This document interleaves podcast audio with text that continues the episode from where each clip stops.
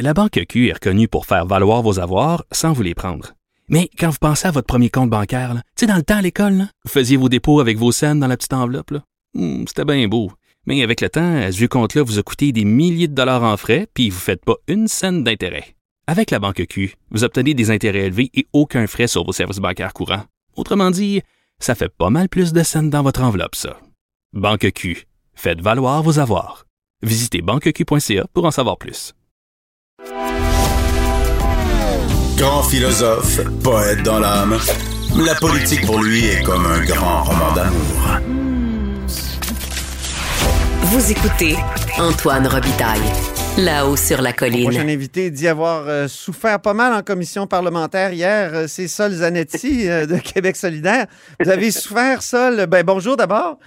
Bonjour, bonjour. Vous avez souffert parce que vous avez déposé plein d'amendements euh, et rappelons que la loi qui était à l'étude, là, c'est le projet de loi 86, loi concernant la dévolution de la couronne. On sait votre rapport assez euh, difficile avec la couronne. Quand vous avez prêté Ouais. serment, vous aviez dit que vous aviez été souillé à jamais. C'est Ouais. bien vos termes. Donc, vous avez Ah ouais. souffert parce que vous, vous vouliez que ça aille plus loin là, que simplement euh, le projet de loi 86 dont vous pouvez nous rappeler le, le cœur. Oui, ben, le cœur du projet de loi 86, c'est quand la souveraine, Élisabeth II, va abdiquer ou encore décéder. Donc, quand il va y avoir un passage de pouvoir, un passage, une dévolution de la couronne. Euh, actuellement, dans l'état actuel de la Constitution, disons, du Québec là, et de ses lois, ben, ça, ça, ça, pourrait entraîner une obligation de repartir en élection, une incapacité pour le lieutenant-gouverneur euh, d'adopter les lois, puis euh, une, paralysie euh, dans le système aussi judiciaire, disent certains constitutionnalistes. Il y a personne qui peut l'affirmer, mais ils disent il y a un risque, fait que prenons pas de risque, faisons un petit projet de loi à quatre, euh, quatre articles dans lesquels on va régler ça, puis que ça va faire que quand il y aura abdication ou décès, rien va se passer, ça va être euh, des choses qu'on considère la petite routine. Et vous Ça, êtes projet de loi. Vous êtes d'accord avec ça, là, évidemment? Ben oui, c'est Mhm. oui. En même temps, ben moi je me suis abstenu dans le sens où je peux pas être contre. Tu sais, je peux pas vouloir que la dévolution de la reine ait un impact sur nos institutions. En même temps, voter pour, c'est un peu comme légitimer un peu cette affaire-là. Ça me crée un malaise aussi, fait qu'on on s'est abstenu dans le sens où euh, bon, voilà, c'est bon. Alors on s'est abstenu, mais tu sais, je on s'est pas opposé non plus. Moi, je Mais là, vous, auriez voulu, qu'on aille plus loin, qu'on abolisse, par Ça. exemple, le serment à la reine. Exactement, parce que dans le projet de loi, il y a un article qui dit à la dévolution de la couronne, les euh, les députés seront pas obligés de reprêter serment au nouveau souverain. Là, ça va comme juste être un serment transférable dans le fond. Puis euh, s'ils sont réélire, ben ils reprêteront serment à nouveau. Mais moi, je me suis dit, c'est une occasion euh, d'insérer là quelque chose qui abolirait l'obligation de prêter serment à la reine en toutes circonstances et à jamais. Et je me suis inspiré du projet de loi que j'ai déposé en début de législature, euh, par rapport auquel j'avais consulté des constitutionnalistes, un projet de loi que je l'ai conçu pour qu'il puisse être adopté par un gouvernement fédéraliste comme celui de la CAQ, c'est-à-dire que pas un projet de loi qui nécessite l'indépendance. C'est un projet de loi qui aurait pu juste là, faire cette petite avancée-là, puis ça a été refusé. Ce projet de loi, essentiellement, il, il modifie la Constitution interne du Québec en deux articles. Il modifie la loi 99 en disant, en précisant que c'est l'Assemblée nationale qui décide des modalités du serment, qu'elle prête, que les députés prêtent. Puis l'autre qui dit, qui modifie la loi de l'Assemblée nationale en disant, il y a juste un serment qui est obligatoire, c'est celui au peuple du Québec. Bon. Fait que, fait que, là, j'ai proposé d'a- d'amener ça dedans. Ça aurait été tout à fait possible. On aurait pu faire ça, ça aurait marché. Puis on, ils ont même pas voulu. J'étais vraiment déçu. Vous aviez proposé quatre amendements. Ça tournait toujours autour du serment, hein, c'est ça? Euh, il y avait le serment. J'ai aussi proposé des choses. euh, ben, j'ai proposé qu'on ajoute un préambule, euh, un préambule à la loi disant. Au début, j'ai dit, compte tenu que les peuples du Québec reconnaissent pas ou désirent l'abol- l'abolition de la monarchie, parce que sondage après sondage, on s'est confirmé qu'il était à 75, puis des fois plus de 80 Puis compte tenu du fait que le Québec n'a jamais signé la Constitution de 1982, voici, voici, voici. Donc, moi, je voulais un préambule. Donc, le préambule, on dit, ça change rien. C'est une déclaration de principe. Puis même juste ajouter le fait, étant donné qu'on n'a jamais signé la Constitution, la loi constitutionnelle 82, même ça, la ministre voulait pas la- la- la- l'ajouter. Puis je me disais, voyons, mais c'est incroyable. J'ai essayé de, lui dire, donc, pourquoi vous voulez pas l'ajouter? C'est parce que vous, vous voulez, vous, ça fera un obstacle à signer la Constitution. Est-ce que vous voulez signer la Constitution? Puis là, euh, elle voulait pas répondre. Fait que là, j'ai dit, donc, vous fermez pas la porte à ce que, à signer la Constitution, les lois constitutionnelles de 82. Puis là, elle dit, je ne ferme pas la porte, je n'ouvre pas la porte, je ne me positionne pas par, rapport à ça. J'ai dit, ouais, mais vous avez juste à dire là, il n'y en a pas question pour la CAQ, puis vous fermez la porte, mais si vous ne le dites pas. Fait que bref, elle n'a pas fermé la porte. Fait que j'ai quel recul. On devant un gouvernement, la ministre des Relations canadiennes est même pas capable d'affirmer qu'il n'est pas question de signer la loi constitutionnelle de 82 qui était imposée au Québec. Personne n'a jamais voulu signer, à part peut-être Philippe Couillard qui y a pensé un petit peu puis qui s'est rendu compte que c'était une mauvaise Ah, mais même sous Couillard, est-ce qu'il n'y a pas eu des motions de l'Assemblée nationale euh, pour justement réaffirmer la, non-adhésion du Québec à, cette euh, constitution? Ben, vous vous en souvenez plus que moi, là, j'ai, vu que je n'étais pas à l'Assemblée nationale, je t'avoue qu'on ne suit pas l'émotion si, si fort, là. Mm-hmm. Mais euh, mais c'est ça. Donc, j'étais comme, voyons donc, c'est quoi cette affaire-là? C'est quoi ce nationalisme de, d'apparat? Qui, qui, qui est même pas capable de dire ça. Je dis, quel recul. On n'est même pas capable de prendre le risque comme si c'était un risque de dire on signera jamais ça. Mhm. Vous dites nationaliste d'apparat. Euh, nationaliste d'apparat, euh, c'est rare qu'on entend quelqu'un chez Québec solidaire se proclamer nationaliste. Ça, mm. ça, semble être un mauvais mot même dans votre parti. Et je me souviens que vous avez célébré la mémoire d'un grand nationaliste, Jacques Parizeau, et qu'on vous l'a reproché au sein même de votre parti. Euh, non, vous êtes-vous... Euh, pardon?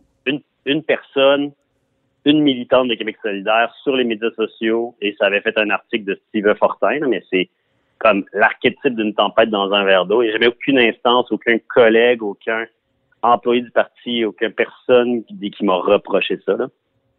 Mais quand même, le, on, sait toute la, querelle qu'il y a eu au sein de votre parti entre le collectif antiracisme et, euh, décolonisation qui voit le nationalisme québécois d'un mauvais œil. Ben, il y a beaucoup de monde, tu sais, ça dépend c'est quoi le nationalisme. Tu sais, ça dépend qu'est-ce qu'on entend par là si par nationalisme, euh, on pense à Donald Trump, c'est clair que moi, je suis très critique de ce nationalisme-là. Si le nationalisme, c'est... Euh, euh, oui, mais Donald Trump est un Américain. Donald Trump, le, Québec n'est pas une nation dominante. Là. Je, sais, je mhm. sais, je comprends ça. Mais pourquoi, vous, mais pourquoi les membres de votre parti ne comprennent pas ça? Ben, il y a des débats qui ont à voir sur la question du nationalisme. le nationalisme, quand c'est un nationalisme d'émancipation, euh, puis il faut pas dire les membres de mon parti ne comprennent pas ça. C'est vraiment, il n'y a jamais eu de décision d'instance par rapport à ça. On peut pas prendre en épingle des discussions de militants et après ça dire ça représente l'opinion du, du parti. Là. Par contre, euh, est-ce que dans la gauche il y a des questions sur le nationalisme, bien sûr. Puis c'est euh, c'est tout à fait justifié dans le sens qu'il y a toutes sortes de nationalistes. il y a les nationalistes d'émancipation euh, sud-américains euh, qui, qui euh, dont, par rapport à, laquelle que la gauche trouve tout à fait légitime, par exemple. Mm-hmm. il y a des nationalismes qui mènent à la première, à la deuxième guerre mondiale, qui sont des nationalismes complètement absurdes, tu sais, où est-ce qu'on dresse les peuples les uns contre les autres, euh, puis où ça n'a pas de bon sens. Puis, mais clairement, euh, l'idée de dire il y a une solidarité du peuple québécois par rapport à lui-même, mais aussi des peuples du Québec. Mm-hmm dans le sens où on parle des Autochtones aussi. C'est un nationaliste d'émancipation, un nationaliste qui, euh, qui est de gauche, un nationaliste qui est, euh, qui, qui, qui, est juste universel et, humain. Puis c'est quelque chose qui, ce, sentiment de collectivité-là, c'est essentiel pour faire des projets communs. Oui, oui, ben oui. C'est un peu ça. Anna Arendt parlait de la nécessité d'un monde commun. Et c'est peut-être ça, le nationalisme, euh, comment dire, convenable. mais revenons à moi, pour moi, ces affaires-là, parce que souvent, dans le fond, les idées qui sont derrière, l'idée d'une solidarité, mm-hmm. euh, tu sais, le monde adulte sont d'accord avec ça, mais bon, ça, c'est une de ces étiquettes, c'est correct, ça fait partie de la politique. Oui, c'est ça. Mais vous me confirmez que c'est pas difficile, euh, ou pas vous me confirmez, mais vous affirmez que c'est pas difficile à Québec solidaire de se proclamer euh, nationaliste. Ben non, puis c'est sûr que ça va dépendre c'est quoi les mhm. qu'est-ce que les gens mettent sous cette étiquette là, puis là il y a un débat. Fait que il faut dire qu'est-ce qu'on entend par là.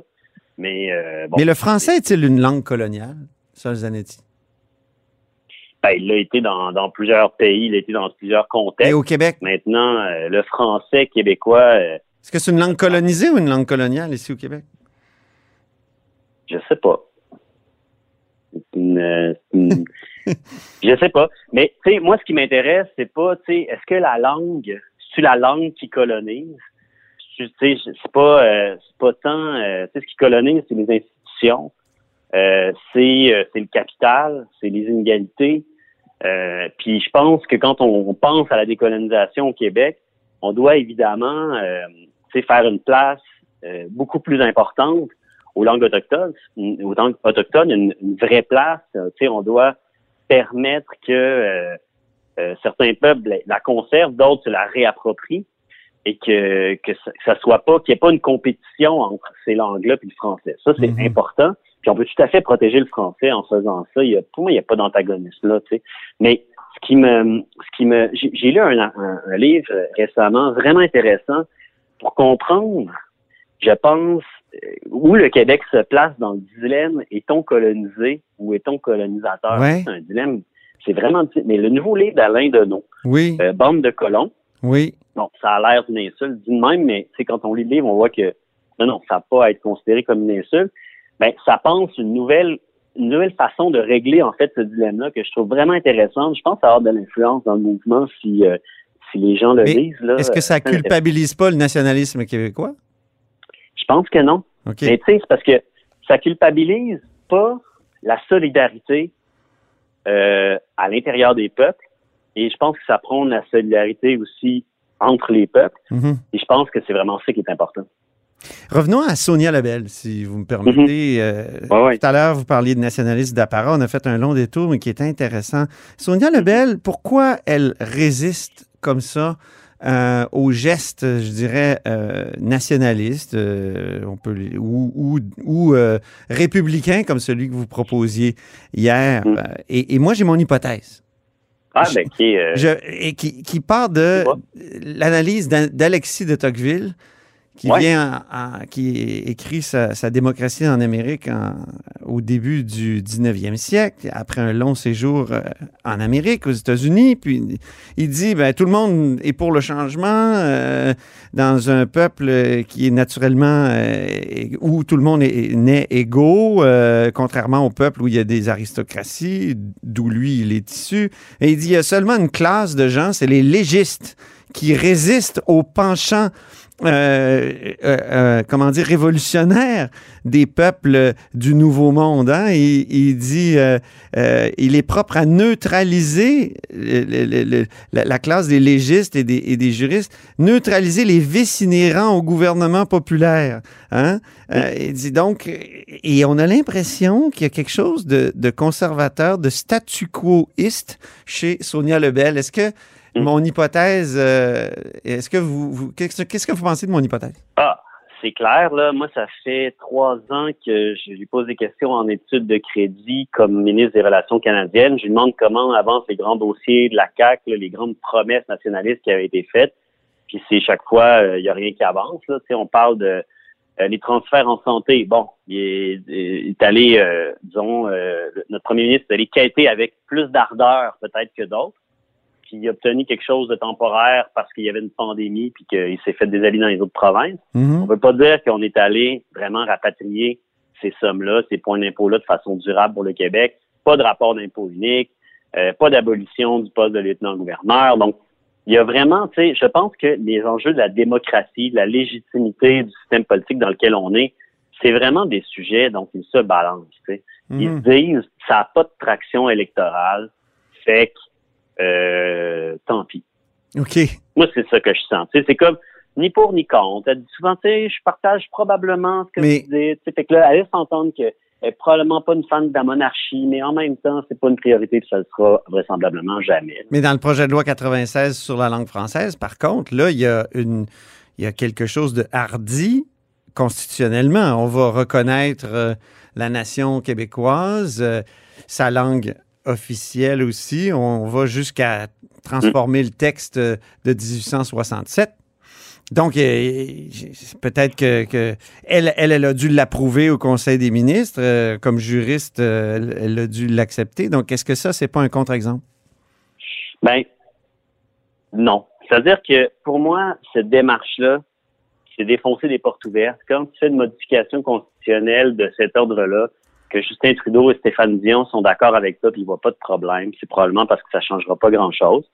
Évidemment que, euh, tu sais, il se passe tellement rien du point de vue au Québec, là, du point de vue constitutionnel depuis des décennies, que ça apparaît comme quelque chose d'extraordinairement brave, mais remis en perspective.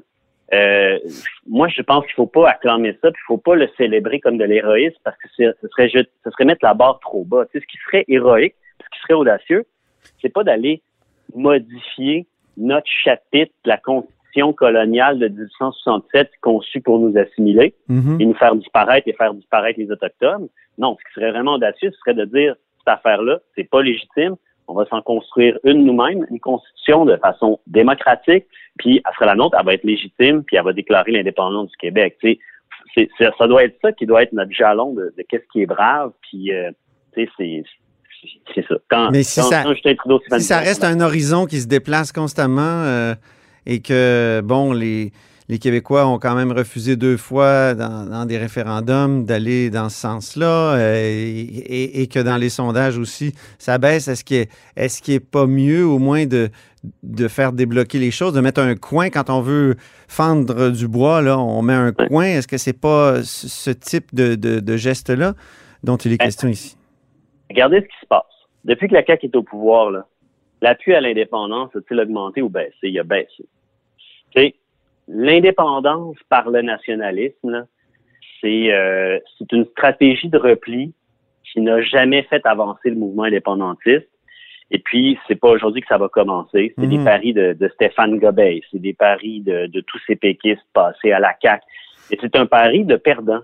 C'est c'est un pari qui dit on a perdu, fait que là, on va essayer de euh, aménager la cage, puis voir si on peut pas tirer sur un, un brin là, de, de- qui dépasse pour essayer de détricoter la patente. Mais, euh, mais ça marche pas. Puis au pire, ce que, ce que ça fait, c'est que ça, ça, ça nourrit le sentiment qu'on n'a pas besoin de sortir de cette cage-là parce que on est quand même capable de l'aménager, puis oh, on est quand même capable de se faire respecter à l'intérieur. Fait que pour moi, c'est vraiment contre-productif. Puis la, la voie vraiment pour dire on déclenche quelque chose de solide, on, on, on remonte l'appui à l'indépendance, ben, ça passe aussi par une conscientisation du fait que on est dans un système qui est illégitime, puis ça passe par des gestes qui sont en rupture avec la, le cadre canadien, pas qu'ils vont quasiment y donner de la légitimité en allant écrire des ajouter des phrases dedans. En terminant, vous êtes député de Jean Lesage. Le- L'arrivée du tunnel, l'entrée ou la sortie du Ah, tunnel ouais. serait probablement à Exposité, le fameux tunnel Québec-Lévis que le gouvernement de la CAQ veut construire. Euh, Est-ce que vous craignez que les gens de votre circonscription appuient cette, ce tunnel-là? Est-ce que, parce qu'on on, sait que là, c'est 60% je pense, d'appui dans un sondage qui est paru ce matin. Est-ce que vous craignez que pour, votre siège? Non, euh, je vous dirais que euh, quand on parle, le sondage que j'ai vu, d'abord, on n'a pas vu les détails. Mhm. C'est vraiment les données qui ont été trans, euh, qui, ont, qui ont percé jusqu'ici, c'est vraiment du, euh, du- elles sont savamment sélectionnées pour donner une certaine image, mais tu parce qu'ils ont ils ont consulté la grande région de Québec, incluant Lévis et Bellechasse. OK. Alors, euh, ils n'ont pas consulté le, la ville de Québec uniquement sur la rive nord. Euh, ils ont pas. Puis quand ils demandent aux gens de Bellechasse c'est quoi leur appui au tramway, ben c'est sûr qu'eux autres, ils vont pas l'utiliser. Fait que euh, c'est pas la même affaire, là. Mhm. Donc, euh, moi, j'ai hâte de voir des sondages qui sont plus honnêtes, qui euh, citent davantage la question des, des gens de la rive nord, parce qu'eux, dans le fond, ils sont en maudit, là, parce que ce qui va arriver, c'est que le, le tunnel va, selon les prédictions de la CAC, amener 55 000 voitures dans leur circonscription, dans leur entre eux autres puis le centre-ville, Mhm. exactement sur eux autres. Et pour ceux qui sont, mettons, à Charlebourg, un peu plus au nord de ma circonscription, là, ben, ça va augmenter phénoménalement le temps que ça leur prend en voiture pour se rendre au centre-ville. Euh, fait que les gens de la Donc, rive nord. Vous sentez de l'opposition? Vous sentez de l'opposition ah, oui, dans votre comté? Ah oui. Mais surtout que les gens, moi, il y avait du monde un peu à Beauport qui disait un troisième lien à l'est, ce serait vraiment bien. Là, le troisième lien, il est plus à l'est, premièrement. Et puis, les gens disaient, si ça coûte 4 milliards, tu sais, parce que Kerr, il disait ça dans le temps, Ouais. Plus que 4 milliards, ce serait une catastrophe, ça aurait aucun bon, ça serait inadmissible. Mais là, il coûte 10 milliards. Fait qu'un un, un troisième qui est pas à l'est, qui coûte 10 milliards, et qui t'amène vraiment loin, euh, je suis pas sûr que ça va garder la même, le même appui populaire, même à Beauport. En chambre, vous avez dit gros tunnel, puis vous avez fait trois petits points. Et là, évidemment, on pensait à certaines rimes très connues. Oui. Vous aviez quoi à l'esprit après gros tunnel? Petite vision. Ah, Parce que dans un tunnel, hein, c'est la vision en tunnel. Là, quand une on rime, regarde dans- Oui. On connaît grosse corvette. Oui, oui, c'est ça. Ben, c'est effectivement. Mais dans ce cas-ci, c'est vraiment une petite vision parce que quand on regarde dans un tunnel, là, on voit ça rétrécit énormément le champ de vision. Et je trouve que la CAC a exactement ce syndrome-là avec l'affaire du tunnel. Euh, ils disent qu'ils voient dans l'avenir, mais dans la réalité, ils, ils voient pas la question des changements climatiques. Ils voient pas, ils nient le phénomène d'étalement urbain que ça va créer, puis le fait que c'est une catastrophe environnementale, puis qu'il y a d'autres solutions pour la congestion interrive. Ça s'appelle le transport en commun. Merci beaucoup, Sol Zanetti, pour cette conversation. Donc, député de Jean Lesage de Québec solidaire. Au plaisir. Merci, au revoir. Salut. Et c'est tout pour La Haut sur la Colline en ce mercredi. Merci d'avoir été des nôtres. N'hésitez surtout pas à diffuser vos segments préférés sur vos réseaux. Et je vous dis à demain.